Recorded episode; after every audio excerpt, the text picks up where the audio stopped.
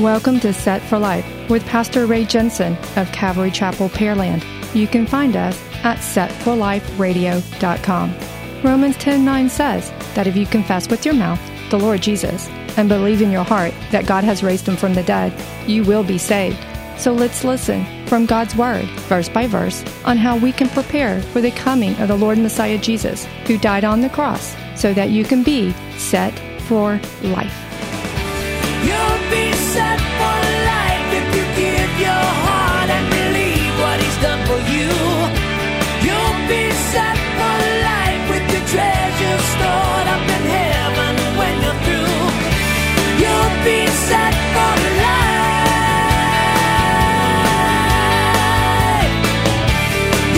Here we are in 1 Kings chapter 8.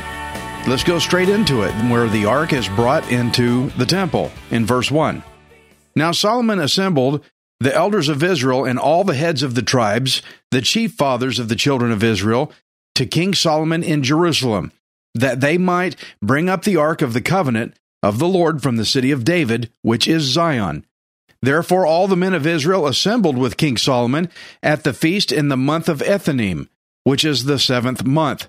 So all the elders of Israel came, and the priests took up the ark.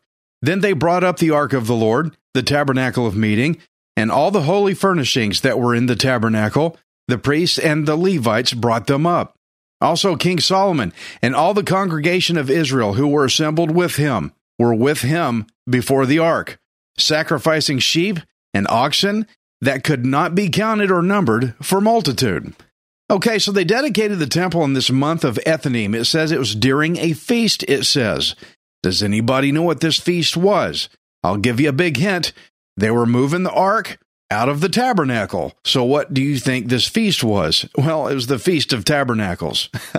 so, that's when this all took place. Now, how fitting that this happened during a major holiday when the Israelites celebrated God dwelling with man, because the Ark of the Covenant, the presence of the Lord God, rested on that ark. And so now it was time to move the ark into the temple. But before they could move God's presence in, first there had to be a lot of sacrifices going on, as we just saw.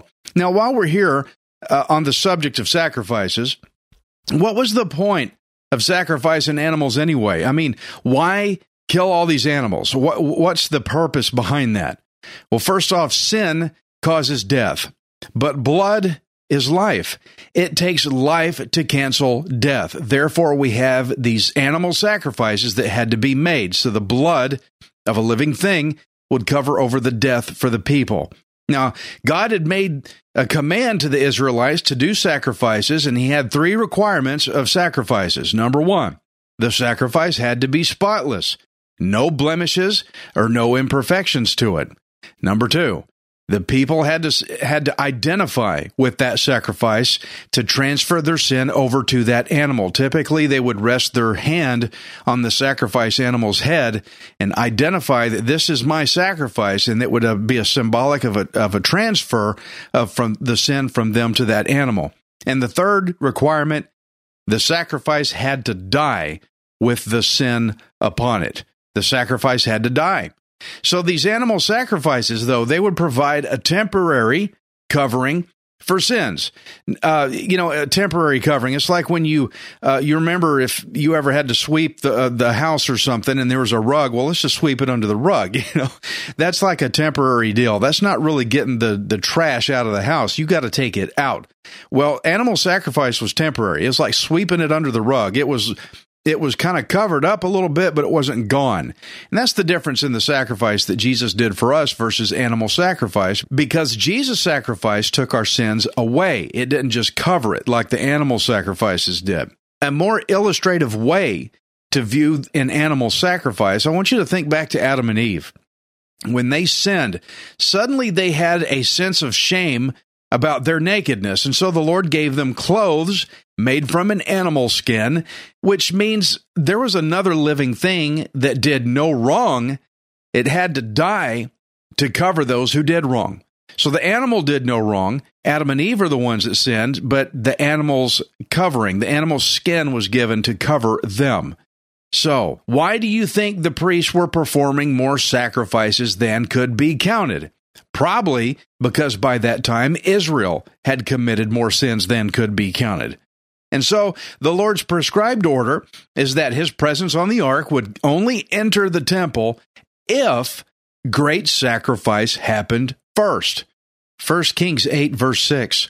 Then the priest brought in the ark of the covenant of the Lord to its place into the inner sanctuary of the temple to the most holy place under the wings of the cherubim. For the cherubim spread their two wings over the place of the ark, and the cherubim overshadowed the ark and its poles.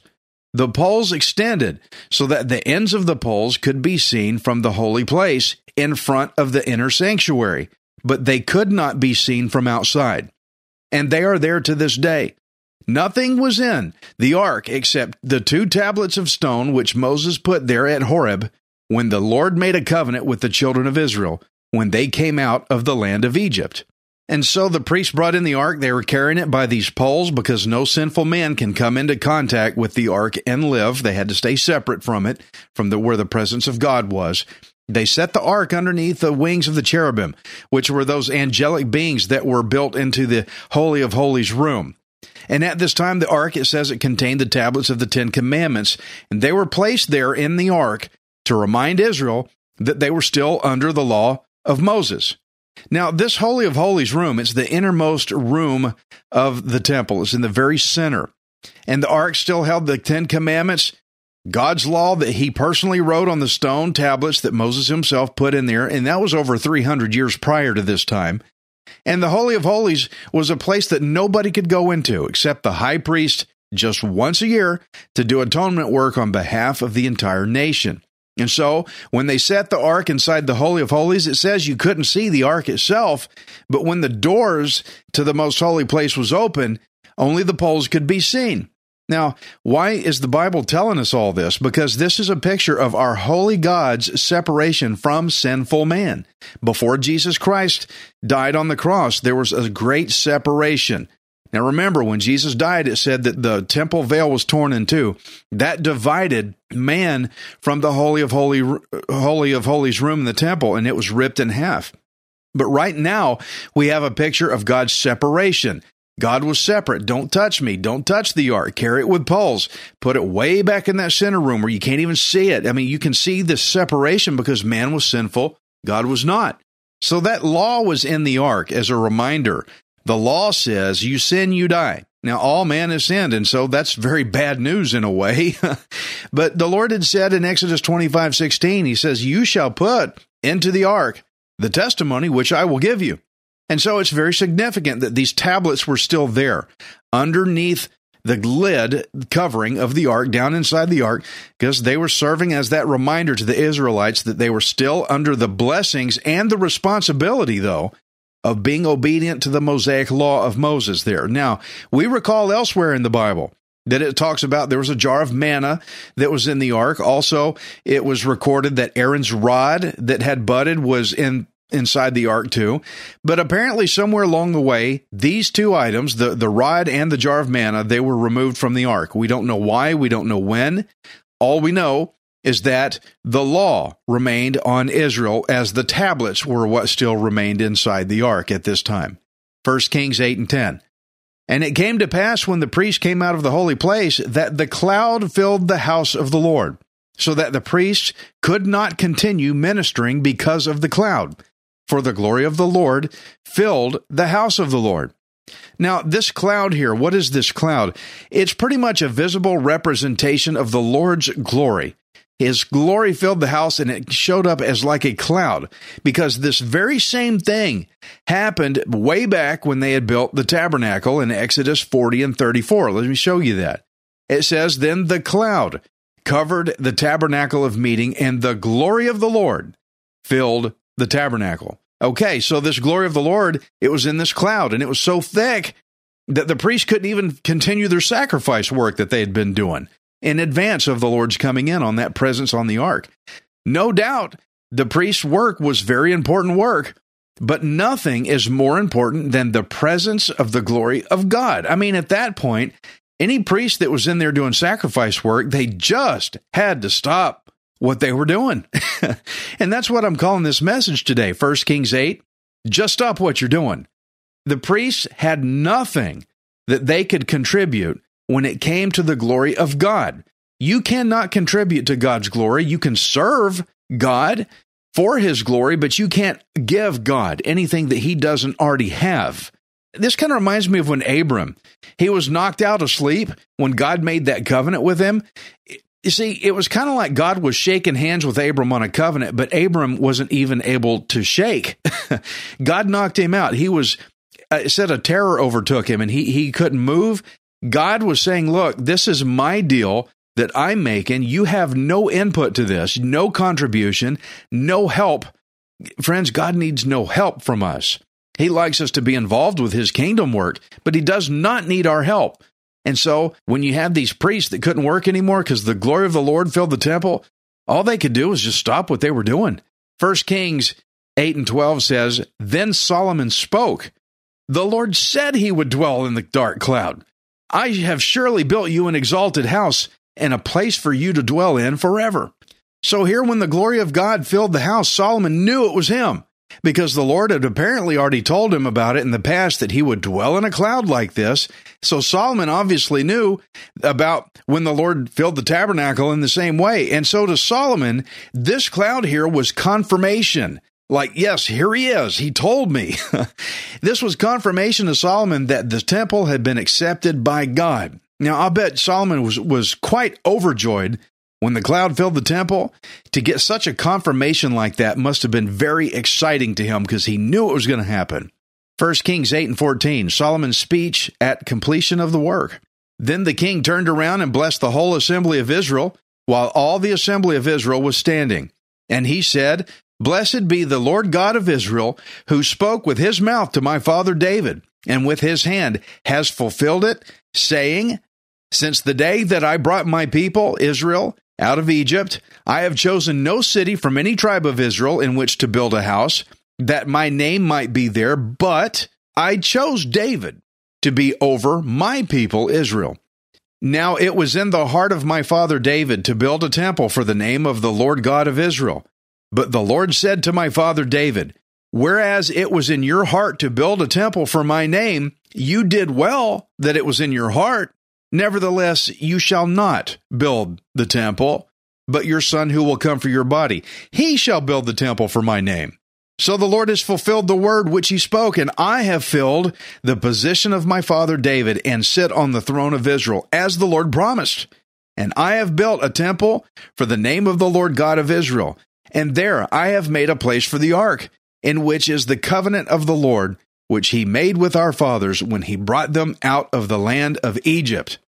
You know, Solomon's excited. Look, that testimony, that covenant of the Lord is still there from way back when he brought our people out of Egypt. There it is still. In other words, everything happened. Everything happened that God had said would happen. You know, Solomon explained to Israel at this dedication that God had made a covenant promise that his temple would be placed in a chosen location and would be built by a certain chosen man, which was Solomon himself. And this temple would house the covenant that God made with Israel when he brought them out of their place of bondage. Solomon was showing the people of God that God promised it, and look, it happened. Friends, when God says he's going to do something, he does it. Even if it's many years later, he will do it. Don't get impatient. When God says he's going to do it, he does it. 1 Kings 8 and 22, Solomon's prayer of dedication. Then Solomon stood before the altar of the Lord in the presence of all the assembly of Israel and spread out his hands toward heaven. And he said, Lord God of Israel, there is no God in heaven, above or on earth below like you, who keep your covenant and mercy with your servants who walk before you with all their hearts. You have kept what you promised your servant David, my father. You have both spoken with your mouth and fulfilled it with your hand, as it is this day. Therefore, Lord God of Israel, now keep what you promised your servant David, my father, saying, You shall not fail to have a man sit before me on the throne of Israel, only if your sons take heed to their way, that they walk before me, as you have walked before me. And now I pray, O God of Israel, let your word come true, which you have spoken to your servant David, my father. But will God indeed dwell on the earth? Behold, heaven and the heaven of heavens cannot contain you. How much less this temple which I have built? Friends, can you see how big God is? Heaven and the heaven of heavens can't contain him, he said. Isaiah 40, verse 12 says that God has measured the universe with the width of his hand. But Solomon and so then asked the question how can God dwell on earth?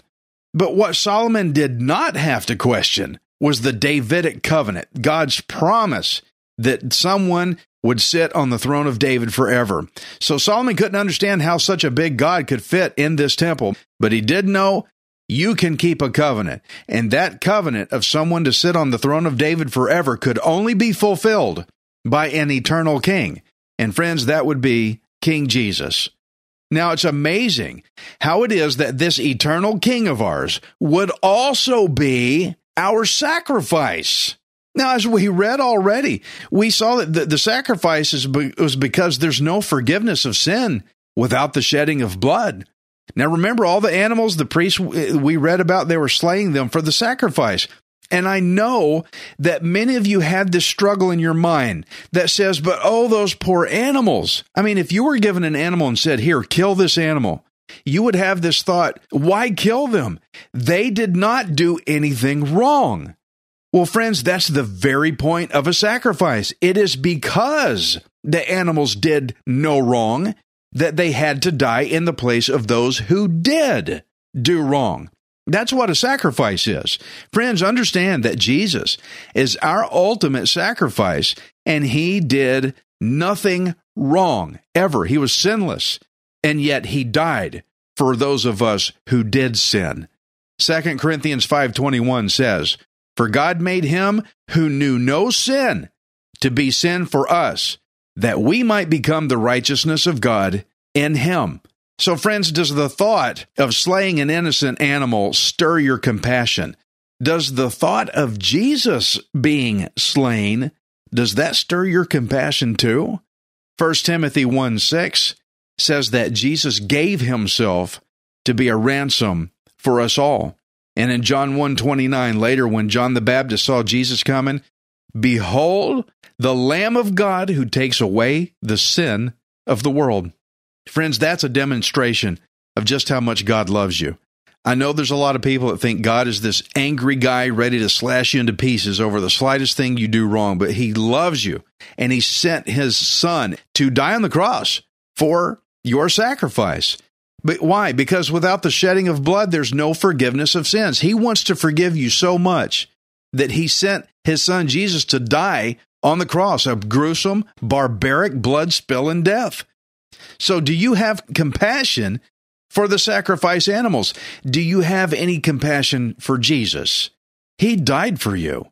You know, I see people shed more tears over those animal commercials where they sponsor an animal and they show the poor little dog or the kitty cat in the cage and they look all sad and oh, it just tugs at your heart. Friends, does Jesus tug at your heart the fact that he died? I know a lot of people I talk about Jesus, they don't want to hear it. They don't want to hear it.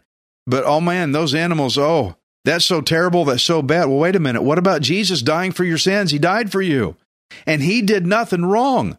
How amazing is this. I mean, that he would do such a thing for us to die in our place. That's amazing grace, guys. But understand that before the Holy Spirit of God could come in to indwell you, there first had to be the sacrifice of Jesus. Just like what we saw in 1 Kings 8 already. It says that King Solomon, everybody was gathered there uh, with him before the ark. There was sacrificing of sheep and oxen. It could not be counted because of the amount of the multitude of it. Then after the sacrifices, it says, we already read this, after the sacrifices, then the priest brought in the Ark of the Covenant and put it in its place in the inner sanctuary of the temple. Friends, the sacrifice has to happen before the Lord comes into the temple. Understand, we who believe in Messiah Jesus, we are the temple of God. But before he will come in to indwell your spirit, which is your inner sanctuary, it is now the Holy of Holies of the temple, which you now are, before he will come in there, first, the way had to be made by great sacrifice. You see the picture in Solomon's day. The sacrifices were happened too big to be counted. Friends, before God comes to indwell you, there's a great sacrifice that happened first there too. And Jesus is the one that did that sacrifice. It's too big, it can't be measured. It's a great sacrifice. That's why Jesus said in John 14, verse 6, I am the way, the truth, and the life. No one comes to the Father except through me. Well, Ray, that sounds very intolerant because there's got to be 50 ways to heaven. No, there's not. Well, that's very intolerant, right? Yeah. Wide is the way that leads to destruction, narrow is the way that leads to life. Of course, that's intolerant. The Bible says it. The only way that would work was through Jesus because he was the only one that could be the eternal king who could spill his blood to cover an eternity's worth of sin damage that we all caused. He was the only guy that could do it. Don't be mad that there's just one way. Be glad that there is a way because God didn't have to offer salvation at all. And so the priests, they were busy, busy, busy, work, work, work, doing all these sacrifices because that's what the law required of them to do. According to the law in Hebrews 9:22, according to the law, almost all things are purified with blood and without the shedding of blood there is no remission of sins. So the priests were in there working hard, doing all the sacrifice work because that's what the law required of them. Remember, it was in the ark. Here's a reminder you're under the law. The law said you got to do all the sacrifice work. More sacrifices than can be counted. That's a lot of work and the ark was carried by poles because they couldn't touch it or they'd, or they'd die. That's what the law says. God's law basically says you sin, you die, which means we're all in trouble, right? But check this out. Here's the big turn, turning point. This is great. Once the ark was in its place, in the Holy of Holies, then the glory of the Lord God filled the temple. And the cloud was so thick that all the work that these men were trying to do was put to an end. They had to stop what they were doing because the glory of the Lord God was in the temple among men. Friends, Jesus Christ was sent to dwell among men. And once you believe on Jesus Christ's sacrifice, Romans 6:14 says, you are not under law, but under grace. Okay, the law says you sin, you die. But grace says you live because Jesus died. And so there's a switch that kicks on. When you're not a believer in Jesus, you're under a law. You're under the sin you die part. You're in trouble. But when you believe in Jesus, you move to grace. That means you transfer over from death to life. That means you leave where the law says you sin, you die. You now get under the blood of Christ that says, Jesus died, now you get to live. That's a great switch to have, right? Jesus' sacrifice is what brings the presence of God into your spiritual inner sanctuary in your holy of holies in your spirit your inner man but that's when you get switched from being under law which is the bad place to be to being under grace and now that's the good place to be and friends grace is where all your work all your work, work, work, busy, busy, busy. I got to try to do good enough. I got your friends, you're never going to be good enough. You can't. We sin, we die. We've already b- violated the law. But grace is where your work comes to a stop. That's when it all ends.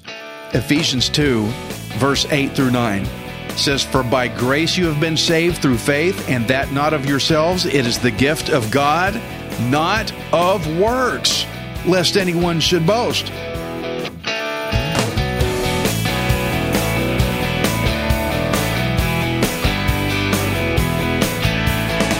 Thank you for listening to Set for Life.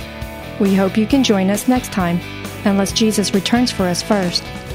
Set for Life is the radio ministry of Pastor Ray Jensen of Calvary Chapel, Pearland. We invite you to subscribe to our podcast at setforliferadio.com. Hi, this is Ray Jensen. Thank you for giving me the opportunity to encourage you in God's Word. If the Bible doesn't excite you, then you're not reading it. I want you to remember that you are not worthless. You are priceless. Messiah Jesus died on the cross to redeem you so that you can be set for life.